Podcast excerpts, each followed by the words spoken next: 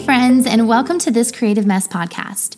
My name is Amanda Rollerson, and in this short introduction episode, I'm excited to explain the heart and the message behind this creative mess. Let me start off by saying my dream is that this goes so far beyond just another podcast, that it's actually a community in the making, a community for all creative entrepreneurs who want to inspire and be inspired by other fellow creatives. As a community builder and a conversation starter, I believe we all have a story. And given a voice, that story has the power to bring both inspiration and hope to our industry. No journey comes without obstacles, bumps in the road that, if we allow them to, they can actually make us stronger and more resilient in both our lives and our businesses. But the problem I've found in our industry is that all the tears, the frustrations, and even the moments of uncertainty that comes along for every single business owner Many times they are looked at as failures instead of the powerful messages that they really are.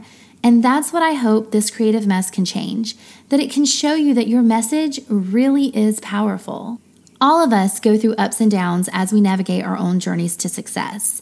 There will be times where you're going to stand on the mountaintops of victories, and then there are also going to be times where you have to walk through the hardships of the valleys. But all of it, the victories and the mess, it's all a part of your unique message a message that another creative is just waiting to connect with.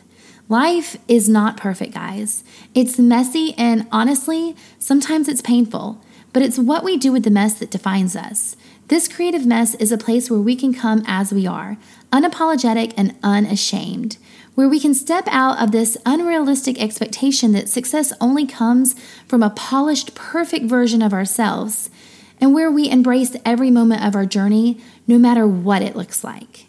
Every month, you're going to hear from creatives just like yourself who have been brave enough to step out of their own comfort zones and show vulnerability as they share their personal stories with us.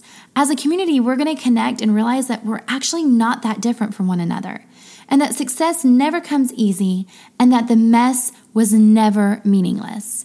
So, friends, I am so excited to start this community and journey with you, and I'll catch you on the next episode.